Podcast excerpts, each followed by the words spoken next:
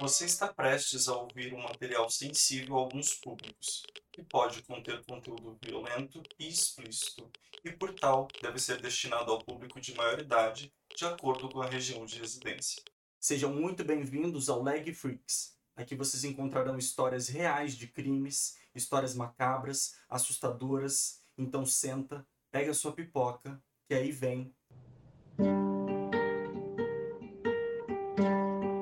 Oi? Tem alguém ali?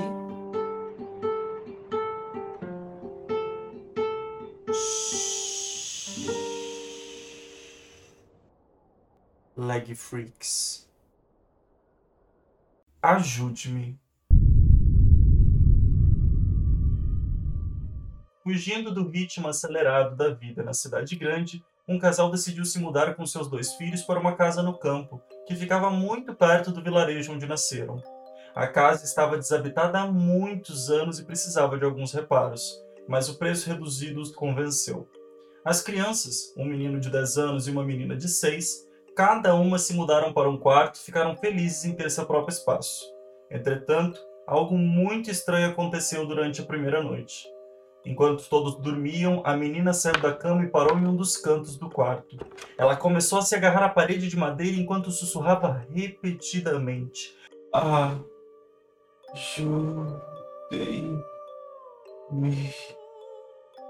A pequena Elisa já havia sido sonâmbula antes, por isso os pais não estavam preocupados no início. Como precaução, eles decidiram que as crianças deveriam dormir no mesmo quarto. A partir de então, Elisa começou a se levantar todas as noites depois que seu irmão adormeceu. Ela iria para o outro quarto e arranhava na mesma parede enquanto repetia: Ajudem-me.